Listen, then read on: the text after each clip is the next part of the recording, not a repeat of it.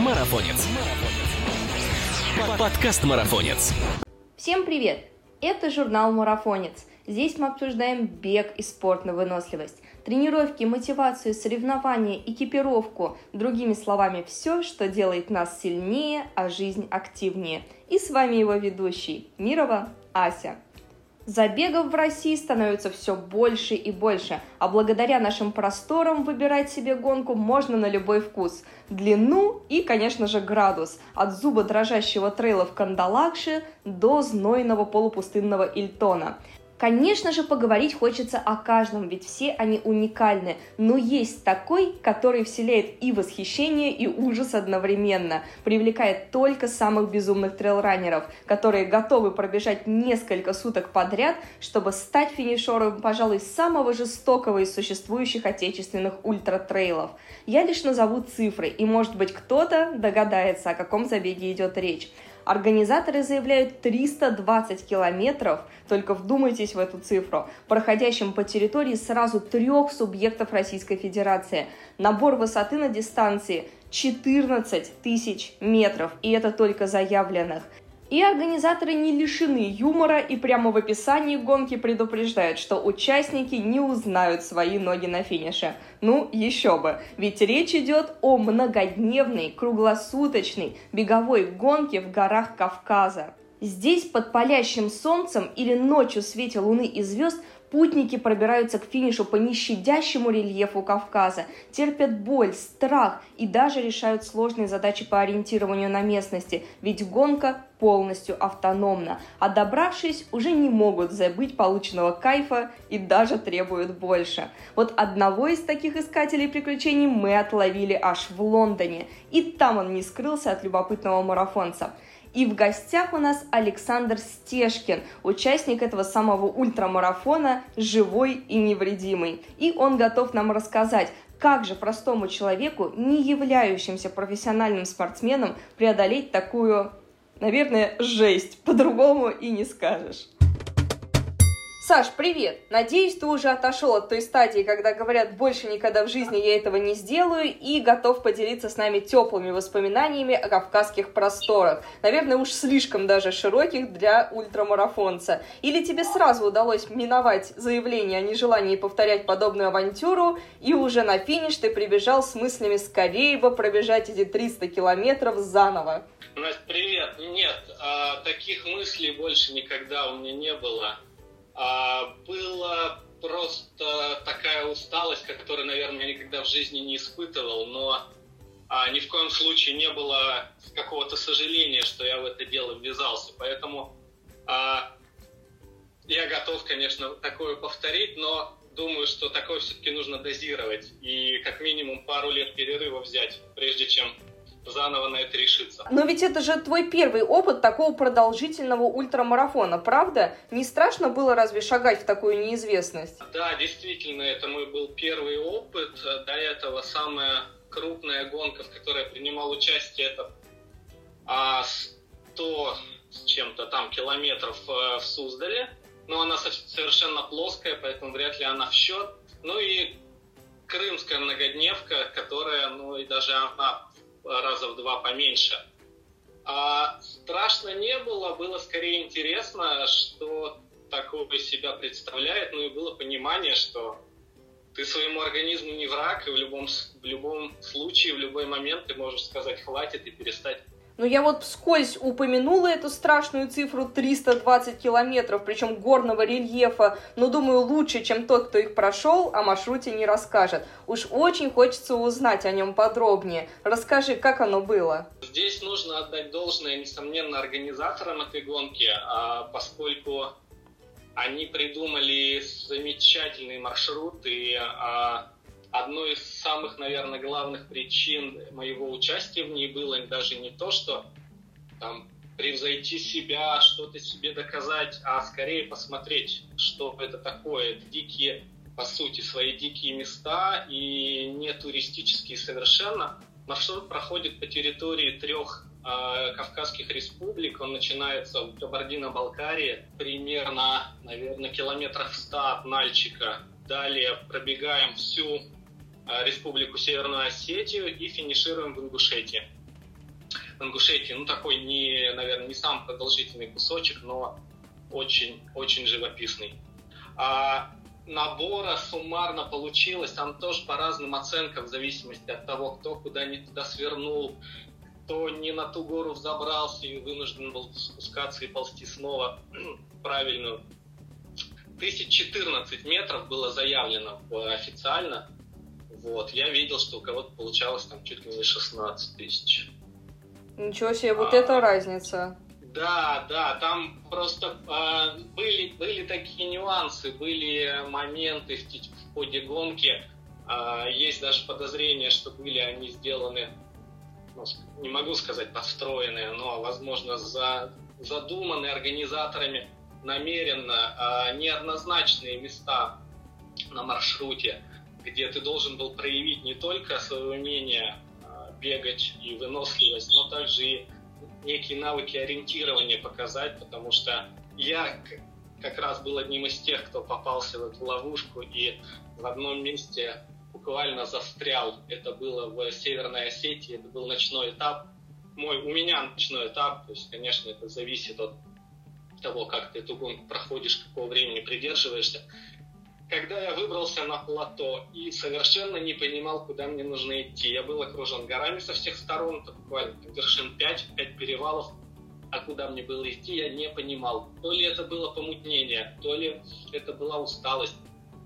Это очень сложно объяснить, и на этом месте в тот, в тот день сошло большое количество участников, наверное, больше, чем где-либо. А, ну, в итоге, конечно, я нашел, нашел, но после того, как я пару раз забрался не в ту горку. Так что, в принципе, наверное, пару, пару тысяч километров можно было набрать лишних в ходе этого семидневного путешествия. Ну, как я понимаю, гонка была полностью автономная, можно сказать, каждый сам за себя. Возможно ли пройти этот маршрут полностью самостоятельно или лучше в начале гонки найти себе напарника и держаться вместе? Как поступить?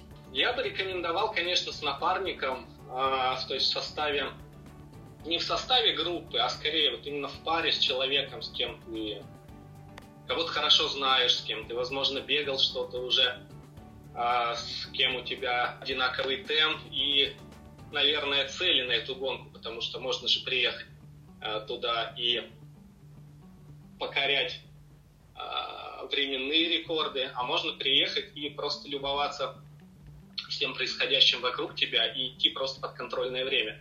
А вот чем вдвоем лучше, конечно, вы друг друга корректируете, потому что разметки-то нет. Это, естественно, гонка проходит чисто по треку, и вы можете друг друга корректировать, особенно ночью, когда это довольно сложно, особенно в непогоду. Ведь в горах погода, как известно, может быть очень и очень интересной. И Кроме того, вы можете друг друга поддерживать, ну и в конце концов там каким-то образом преодолевать различные трудности. Вот. У меня примерно так и получилось. Мы стартовали вдвоем э, с моим хорошим другом. Вот. Но так получилось, что дальше я с какого-то момента я пошел один. И замену другу не нашел. Очень преданный товарищ. А как обстояли дела с питанием? Все несли на себе прям? Ну да, я немного расскажу, в принципе, да, об этой гонке. А я, мне кажется, в ответе на один из предыдущих вопросов сказал про семидневное путешествие. Я преувеличил, конечно. А пять, пять суток надо было уложиться в этой гонке. 122 часа давалось на ее прохождение. А особенность этой многодневки в том, что ты сам планируешь свое, ну, так скажем, расписание прохождения этапов. То есть это не как э, такие классические да, российские многодневки, как Крым или Трансурал, где у тебя каждый этап это новый день. Такого здесь нет. Здесь есть временные отсечки, когда ты должен покинуть базу отдыха, так называемую базу жизни. Соответственно, сам уже планируешь, сколько ты будешь спать, как быстро ты будешь идти, где, может быть, нужно побольше отдохнуть, где поменьше отдохнуть. Отсечки регламентируют, когда ты эту базу, дан, э, базу жизни должен покинуть. Если ты не укладываешься в это время, ты сходишь с гонки. А было по ходу этой 300-километровой дистанции две заброски. Можно было закинуть себе еды. Соответственно, на кажется, на сотом и на 230, кажется так, километре. А вот, а, соответственно, можно было воспользоваться этого. Но между, между этими участками все, что ты хочешь нести на себе, ты несешь на себе. Это включает и одежду, включает и ту еду, которую ты будешь брать. Да, ты, конечно, на тех же базах жизни, которые не являются забросками, ты можешь пополнить каким-то образом там свой запас какими-то, не знаю, снеками, конфетками, если там что-то есть. Но в основном, да, рассчитываешь только на себя.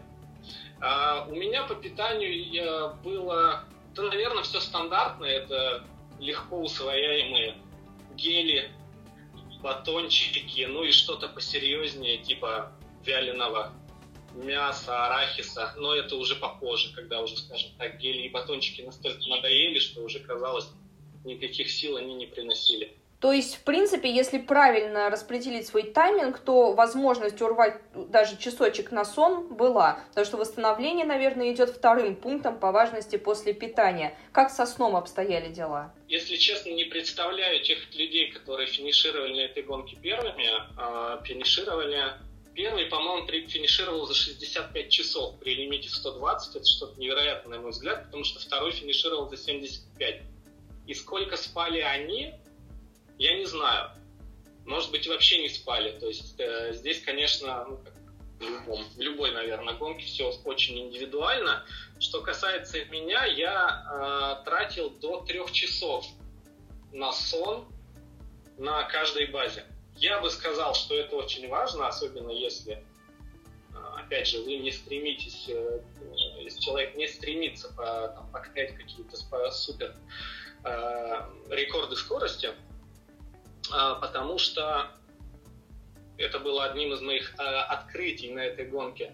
Человеческий организм удивительно выносливая штука, и казалось бы, пройдя километров 60 по горам с неплохим таким набором и придя на пункт отдыха, ну, буквально с неразгибающимися ногами, сна в течение трех часов хватало, чтобы ноги пришли в себя, и это было просто удивительно. То есть какой-то минимальный набор физических упражнений плюс отдых давали ощутимый эффект. Для меня это казалось действительно невероятным. Я думал, что там, после сотого километра уже просто побежишь реально на деревянных ногах, как на ходулях. Ну, надо полагать, раз маршрут многодневный, то двигаться приходилось и под дневным зноем, и под подкровом ночи. Вот при этом дело все еще происходит и в диких горах Кавказа, где заблудиться большого труда не составляет. Звучит, если честно, уже страшно. Расскажи нам про ночной переход. Мне кажется, это самая психологически сложная часть путешествия. У тебя, я так понимаю, получилось заблудиться и урвать немножечко эмоций себе, да? На воспоминания. Ну да, да, нам, нам, конечно, нам повезло и с э, моим товарищем, когда мы проходили э, один из, один из этапов. Затем мне еще больше, наверное, повезло, когда я уже шел один. Когда ты имеешь в распоряжении 8 этапов и 5 дней, естественно, получается, что какие-то из них выпадут на ночное время, как бы ты ни старался. И как мы, каким бы планированием мы не занимались заранее в этой гонке, а мы, мы действительно старательно выписывали там набор, темп, э, планируемое время ухода с пункта, планируемое время прихода и так далее. У нас, конечно же, все это пошло под откос буквально сразу, когда мы начали блуждать.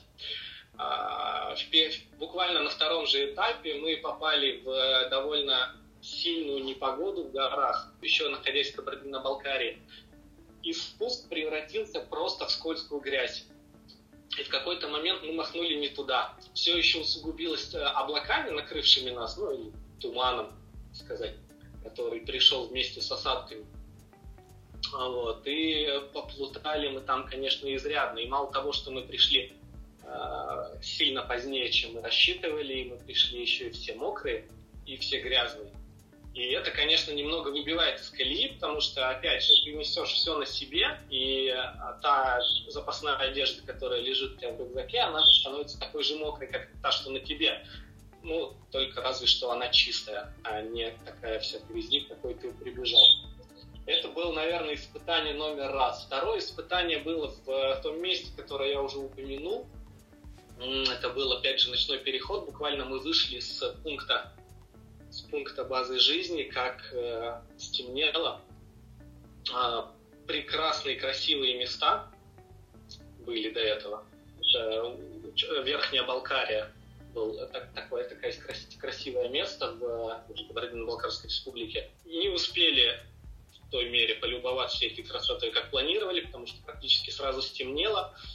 И там были, были интересные эмоции. Мы встречали и алабаев, которые выбегали на нас, и такие огромные собаки. Удивительным образом они оказались очень дружелюбными, потому что поначалу казалось, что ничего хорошего нам это не несет. Затем мы петляли по серпантину, который вел нас то вверх, то спускал вниз к реке.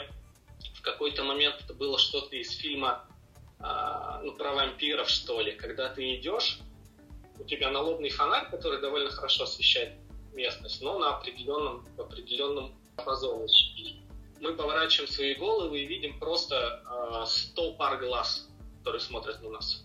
Ну, потому что свет, он отражается в глазах животных. Оказалось, что это стойбище овец.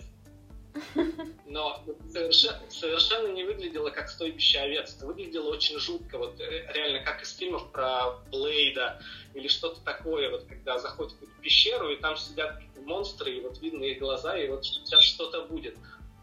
А при этом они почему-то еще молчали. То есть если бы они хотя бы там о себе как-то заявили, там, блеянием или еще чем-то, но такого не было.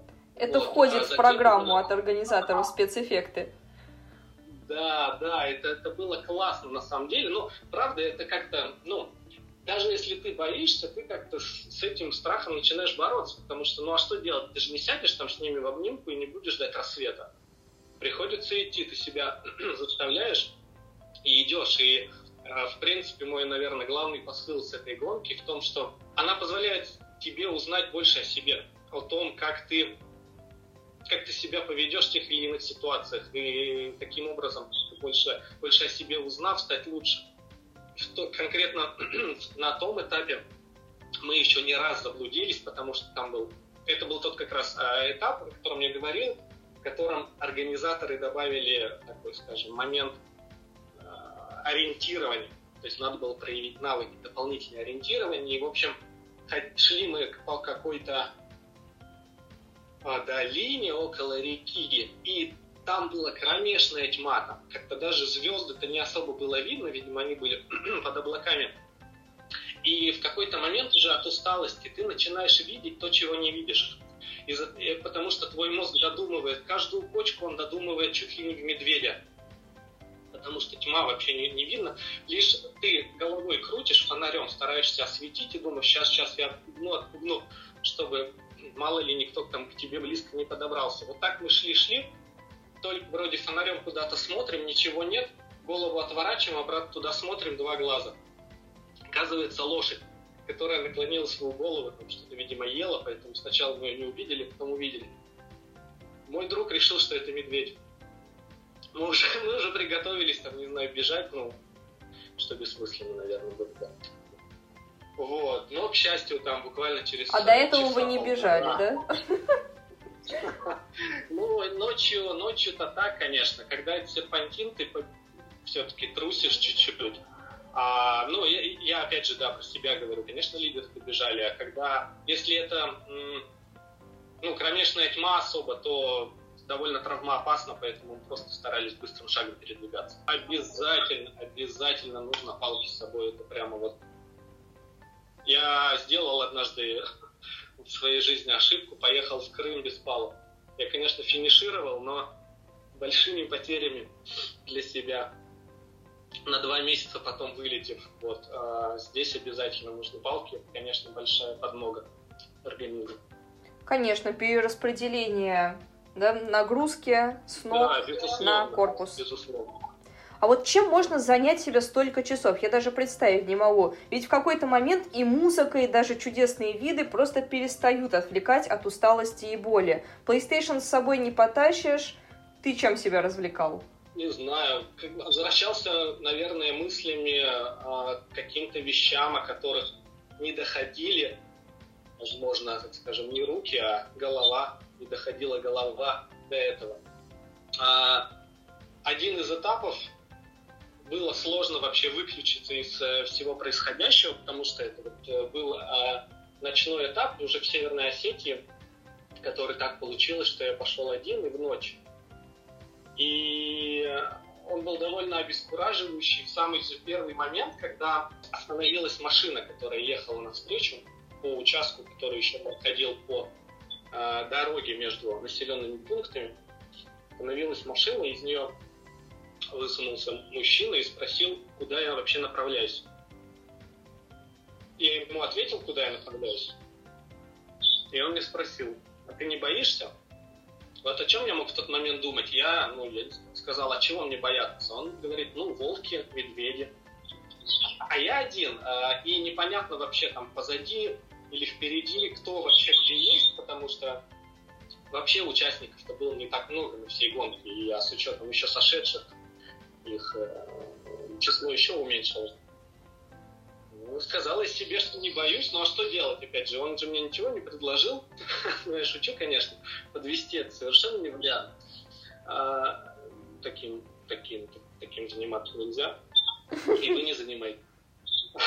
ну вот, и а, пошел, пошел я дальше, и вот конкретно в это, на этом этапе голова, наверное, особо ничем не была занята, кроме как была супер сконцентрирована на происходящем. То есть все эмоции, чувства, они обострились именно на, на том предмете, что я один, где-то в лесу, и надо быть осторожным.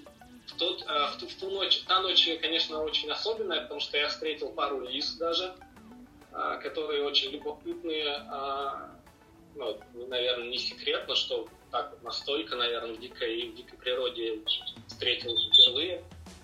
Даже бежали за мной какое-то время. Ну, конечно, они осторожные, поэтому близко не подбегали. Вот. А когда уже при, при, приходило время к, э, к рассвету, это было, был, был просто чудесный, чудесный опыт. Сознание уже отключается просто от усталости. И в какой-то момент я просто обнаруживаю, обнаруживаю себя, что иду по дороге, держу телефон, у меня там трек. Я понимаю, что я куда-то иду а, а, а что я, в принципе, вот иду, я себе что-то не, не, не отдаю.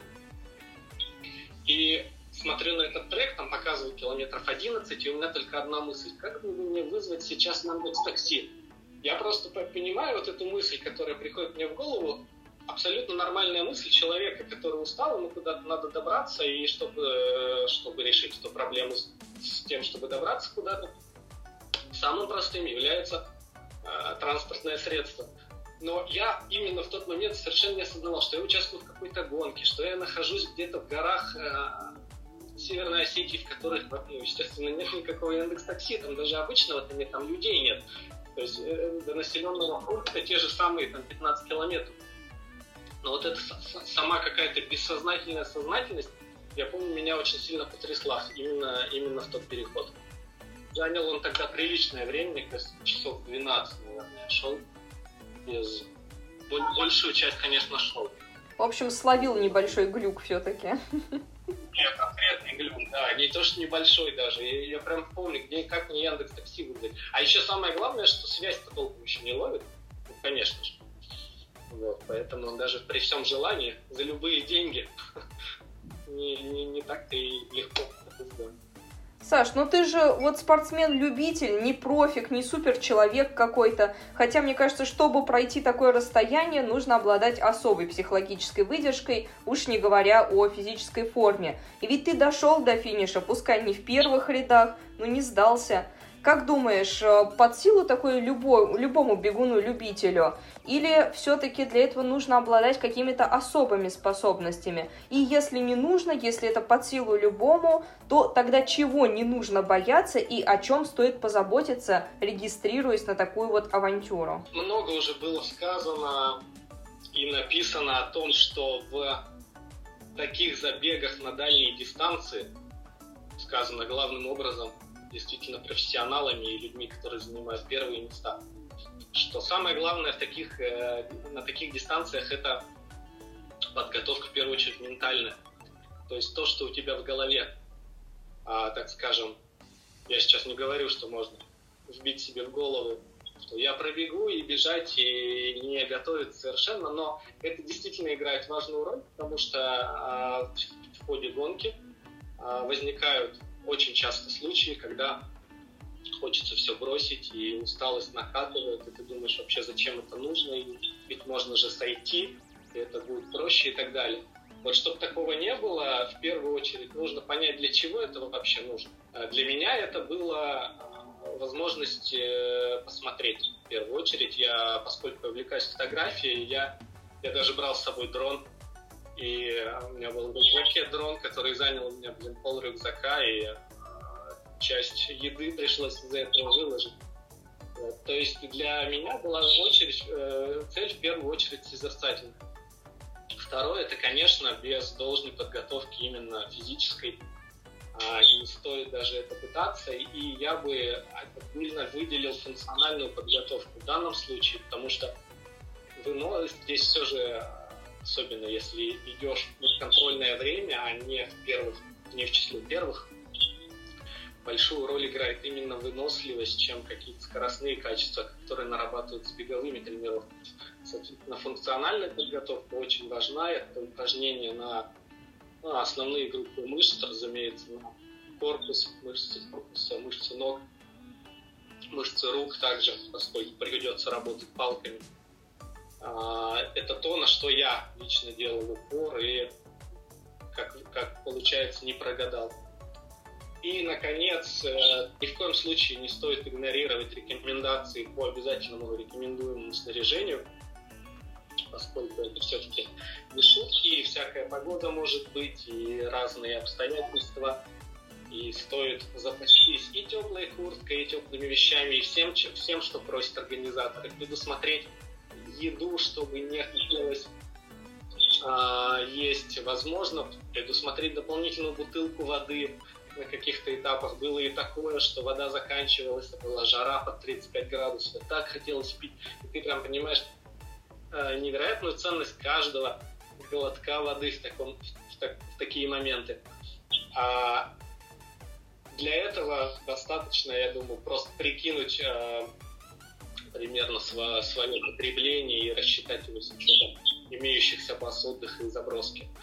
Ну и а, помимо всего прочего, все-таки я бы рекомендовал, конечно, начинать, как всегда, с малого. То есть нужно иметь определенный опыт прохождения дистанции. Не таких, конечно, поскольку такая, пожалуй, одна единственная в России, но как минимум хотя бы 100 километров, чтобы было за плечами, чтобы примерно понимать, что ждать от своего собственного организма на э, беге длиной больше, чем 10 часов, не, не, на непрерывном беге.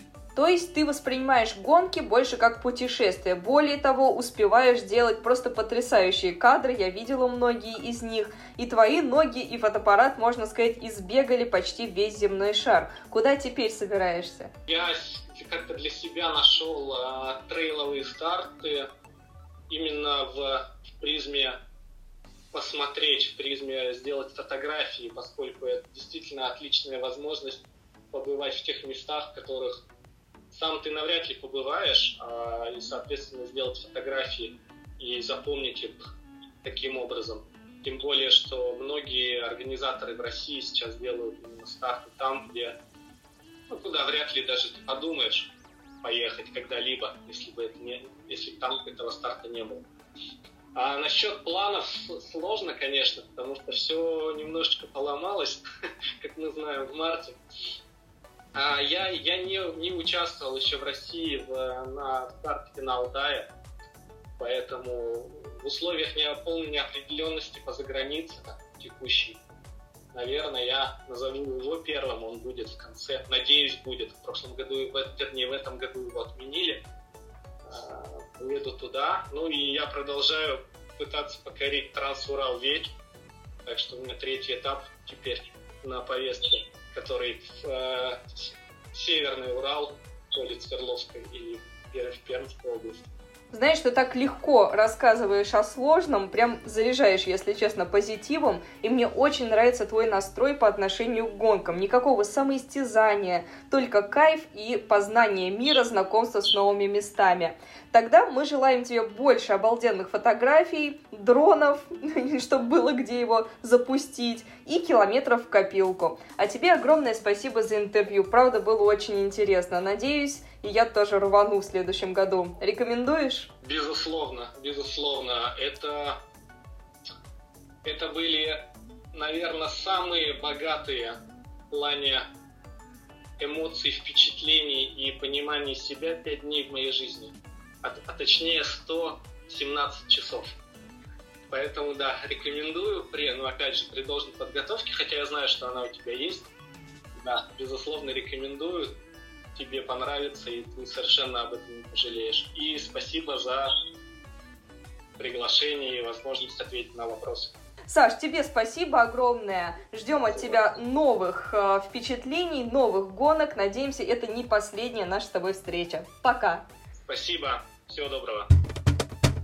А я напоминаю, что гостем нашего сегодняшнего подкаста стал Александр Стешкин, участник самого продолжительного из существующих в России ультрамарафонов. Саша преодолел целых 320 километров по неприступным горам Кавказа и набрал за это время больше 16 тысяч метров набора высоты. Кажется, что эти цифры не укладываются в голове, и обычному человеку такое не под силу. Но наши герои еще раз доказывают, что все возможно, когда тренировки системны, а голова хорошо подготовлена. И если вам уже не терпится познакомиться со следующими героями, то просто оставайтесь с нами и подписывайтесь на нас на тех платформах, на которых вы нас слушаете. Ведь впереди еще столько всего интересного.